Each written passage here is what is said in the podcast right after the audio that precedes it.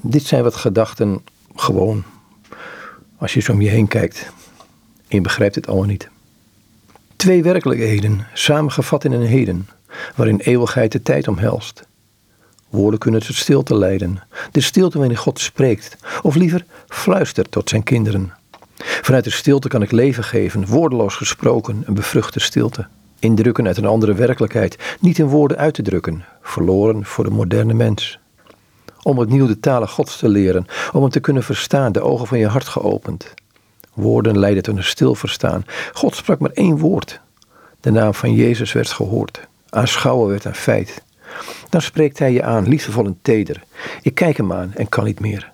Mijn hart gewonnen, gebroken, vertederd, geef ik me over aan hem, die immers mijn leven is.